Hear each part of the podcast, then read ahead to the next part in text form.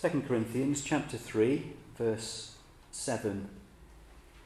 Now if the ministry of death, carved in letters of stone, came with such glory that the Israelites could not gaze at Moses' face because of its glory, which was being brought to an end, will not the ministry of the Spirit have even more glory?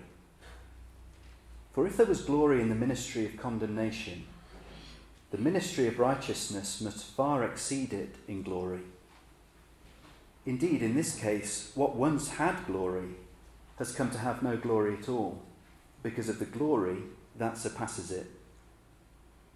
For if what was being brought to an end came with glory, much more will what is permanent have glory. Since we have such a hope, we are very bold, not like Moses, who had put a veil over his face so that the Israelites might not gaze at the outcome of what was being brought to an end. But their minds were hardened, for to this day when they read the Old Covenant, that same veil remains unlifted, because only through Christ is it taken away. Yes, to this day, whenever Moses is read, a veil lies over their hearts. But when one turns to the Lord, the veil is removed. Now the Lord is the Spirit, and where the Spirit of the Lord is, there is freedom. And we all, with unveiled face, beholding the glory of the Lord, are being transformed into the same image, from one degree of glory to another, for this comes from the Lord, who is the Spirit. The title of our closing talk this afternoon is the title which Peter gives to the Holy Spirit in First Peter chapter four and verse fourteen, where he calls him the Spirit of glory.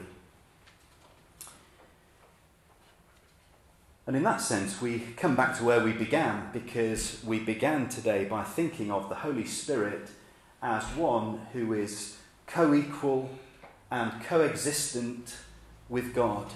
God the Father, God the Son, and God the Holy Spirit, three persons of the Godhead, equal in everything. And so you find that that's the case as you trace this title through the Scriptures. In Ephesians chapter one, Paul speaks of God, the Father of glory. And when you come to James's epistle, he, in the second chapter of his epistle, he encourages his recipients to hold to the faith in our Lord Jesus Christ, the Lord of glory. And then Peter, as we've said, in First Peter chapter four, he's speaking to those who are suffering on account of their faith, who are being persecuted for the sake of Christ, and he says to them, if you are insulted because of the name of the Lord Jesus Christ, then the Spirit of glory and of God rests upon you. Wherever we find the glory of God revealed, we find the Holy Spirit at work. God's glory is revealed in creation. David knew that. You remember Psalm nineteen, as he's reflecting on the glory of the wonder of creation, and as he takes it all in, he gazes at the night sky and he takes in all that God has created, and he says, the heavens declare the glory of God.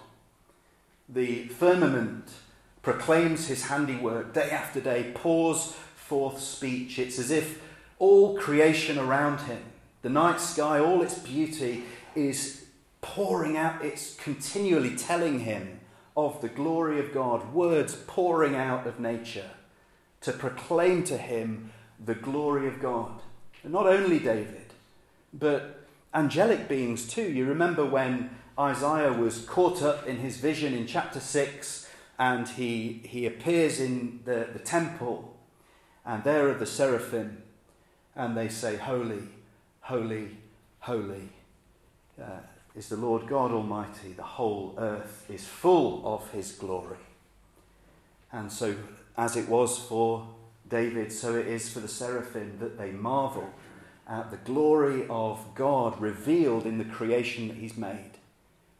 and you go back to when God created it.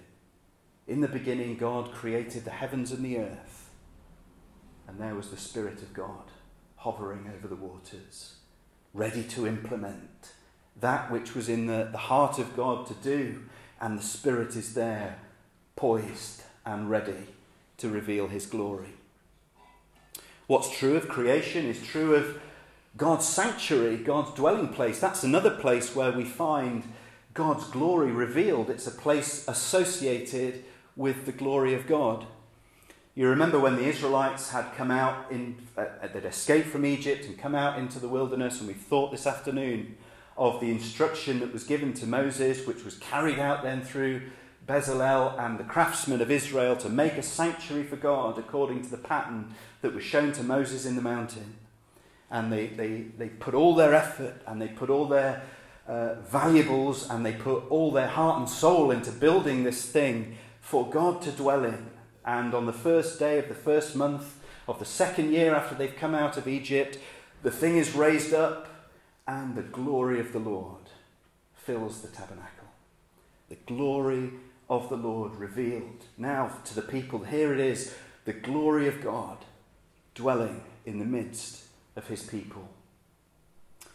Again, David in Psalm twenty-nine recognizes the glory of God associated with his dwelling place. It's a wonderful psalm, Psalm twenty-nine. It, he, he's thinking of a storm. It's almost, you can see him watching a storm coming in from the sea.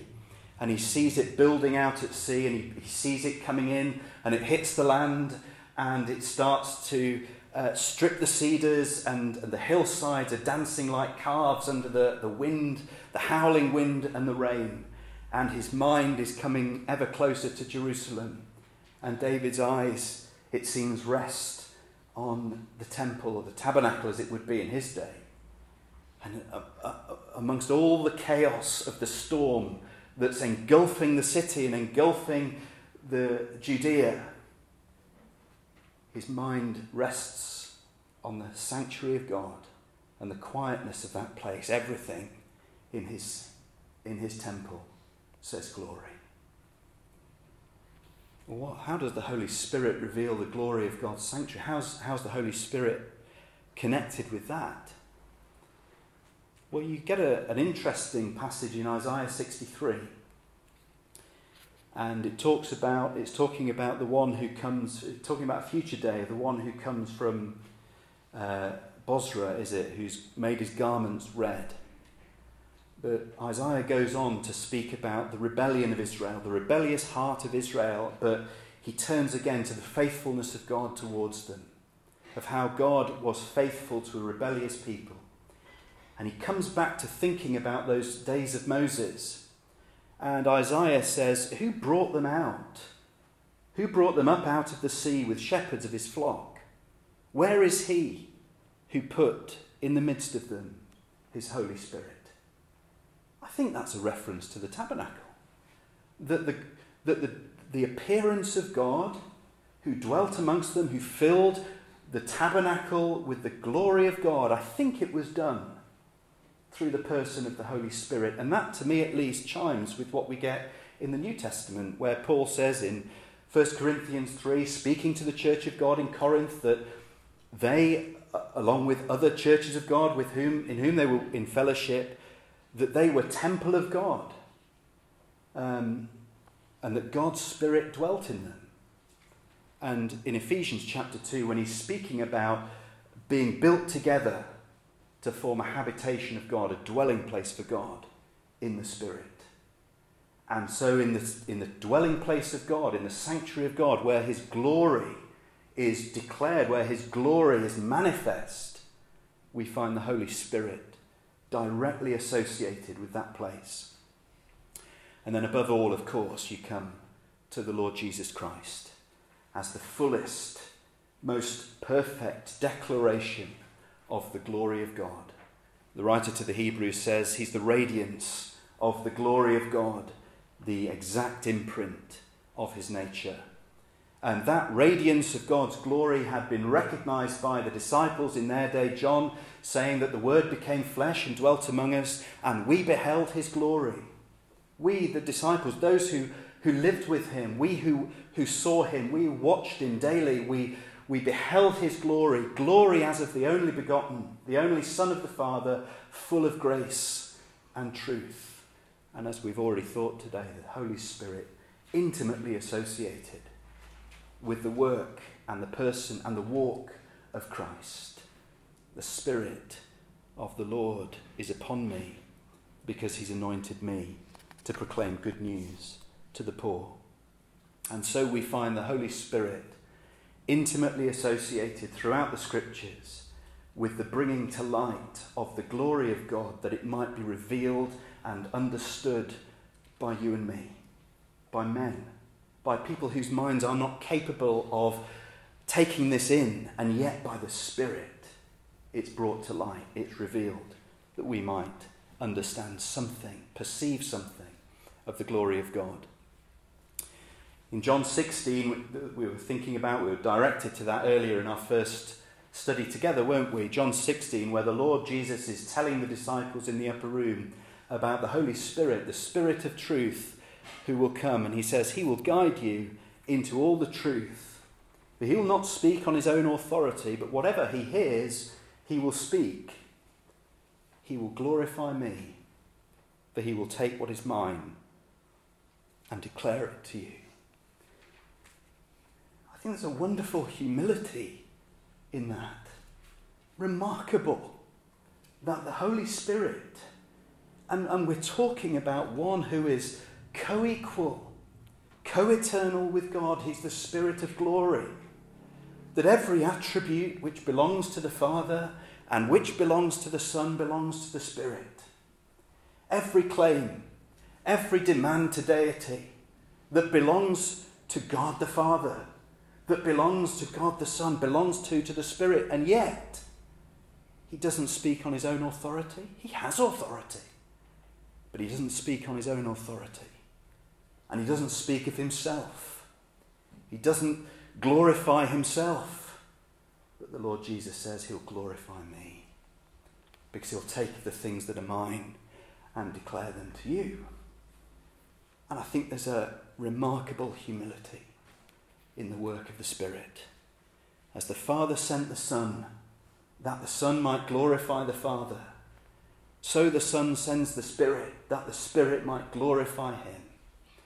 And it's the joy and the delight of the Holy Spirit to take of the things that belong to Christ and reveal them to you and me by his work within us, that the Son might be glorified.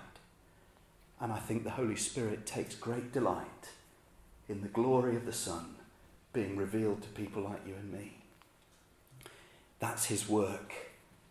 And it's his exclusive work, because John says in his epistle that by this you know the Spirit of God. Every spirit that confesses that Jesus Christ has come in the flesh is from God. That's the work that the Spirit loves, to take the things of Christ and to reveal them to you and me. So he's a glory, the Spirit of glory is a glory giver, and he gives glory to the Son. Now, why have we read Second Corinthians chapter three? What's this about? Well, in Second Corinthians chapter three, Paul is he's laying alongside each other the Old Covenant, the Old Testament, the covenant that came to Israel from God through Moses, and he's laying alongside that in contrast the New Covenant, the covenant that comes to us through the work of the Lord Jesus Christ. And he says the Old Covenant, he says it's a ministry of death. It was a ministry of condemnation, and yet it also had its glory. And you think, well, how could, how could it have glory? This was a, this was a ministry of death, of condemnation. Where's the glory associated with that? Well, I think the answer is that it had glory because of the one from whom it came. It came from God. And you only have to read Exodus chapter nineteen, when the Israelites came to Sinai, to understand something of the majesty of that scene, of God's glory being revealed as the covenant was handed down from God to Moses and from through Moses to the people. So it had glory because of the one from whom it came. But because of those to whom it came, it was a ministry of death and a ministry of condemnation, because they couldn't keep it any more than I could keep it. And so the glory that was associated with that old covenant was passing away. And that was symbolized in the glory of Moses' face, the shining of his face as he came out from speaking face to face with God, as a man speaks with his friend. And he came out from his privacy with God, his face aglow with the glory of God, but it was passing away. It came to an end.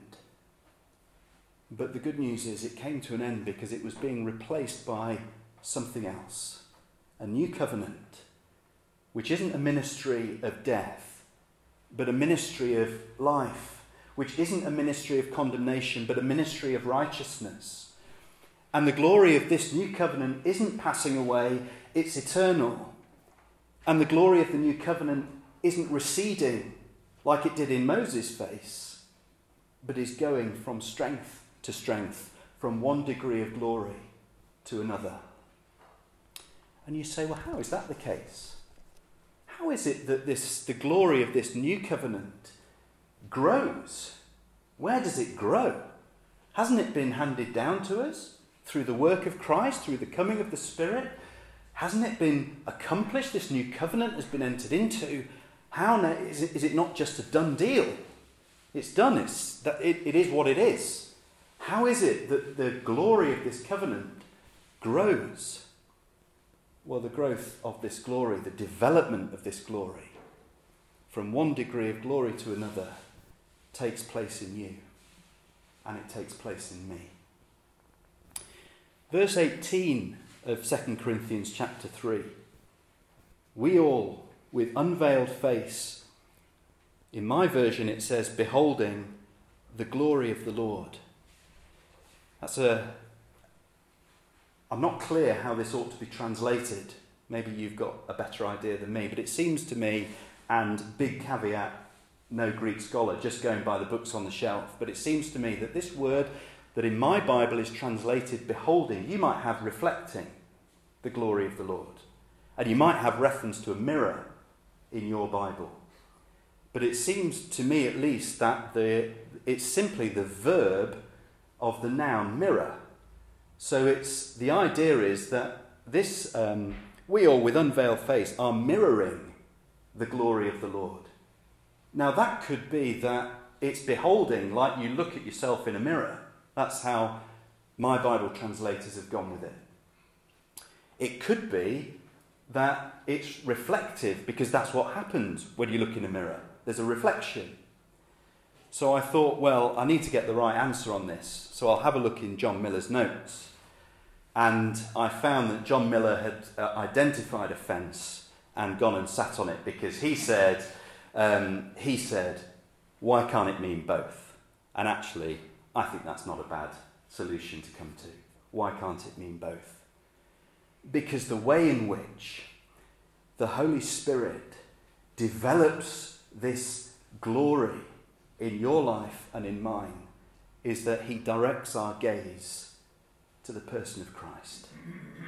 He's, he's drawing our gaze to the Son of God, to behold him, to have our vision, to have our, our um, horizons taken up with Christ.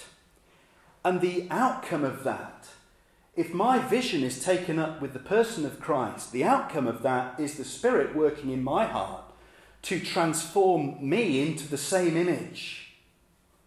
That as I, we, we were thinking in John fourteen, the world cannot receive him because the world doesn't know him and doesn't see him. The work of the Spirit in you and I is to enable us to see him.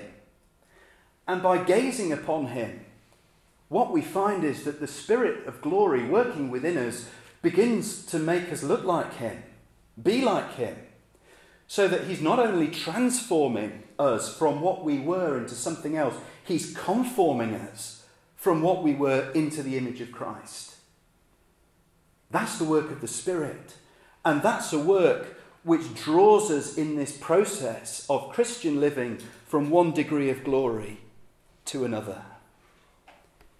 Now you come back to First Peter chapter four, just to close, where he uses this title, the Spirit of Glory, that if, he says, don't be surprised if the fiery trial has come on you.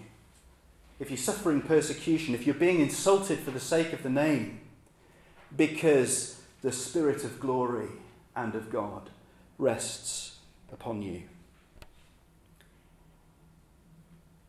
The world sees no, no glory in suffering. Those who suffer in this world are given no glory by this world. It's not a glorious thing to suffer. Still less to suffer for something that the world considers folly. But here are these believers suffering for the sake of the name, faithfully uh, holding true, holding fast to the one who suffered for them. And the response of the triune God is that the Spirit of glory comes to rest upon them. He spoke, the Lord spoke about the Paraclete, the one who's drawn alongside in, in our lives. As we walk through life, the Paraclete comes, the Helper comes, one who's called alongside to help, to counsel, to guide, to encourage, to comfort. And here he is, conducting that work towards those who are suffering for the sake of the name, suffering for him who suffered for them. And the Spirit of glory and of God comes in a very special way, it seems to me, and rests upon them, to support them, to sustain them, to be with them in their suffering. That by that Spirit who works glory within us, we, in suffering, might learn and apprehend and take to ourselves the wonderful promise which Paul put to, for us, to us, in Romans Uh, in Second Corinthians four, when he spoke of this light, momentary affliction, which is preparing for you an eternal weight of glory beyond all comparison. The Spirit of glory, in his humility, taking the things of Christ, taking your vision, directing it to Christ, revealing the things of Christ to you, that you and I might be conformed to his glory, from one degree of glory to another. And if it should be that that leads us into suffering for the sake of his name, then he doesn't leave us to suffer alone, but the Spirit of glory rests on us because he's taking us to glory. He's making, he's forming glory in us. He's telling us of the glory of Christ, and he's taking us to glory, to the glory which we'll see when we're with him who suffered for us.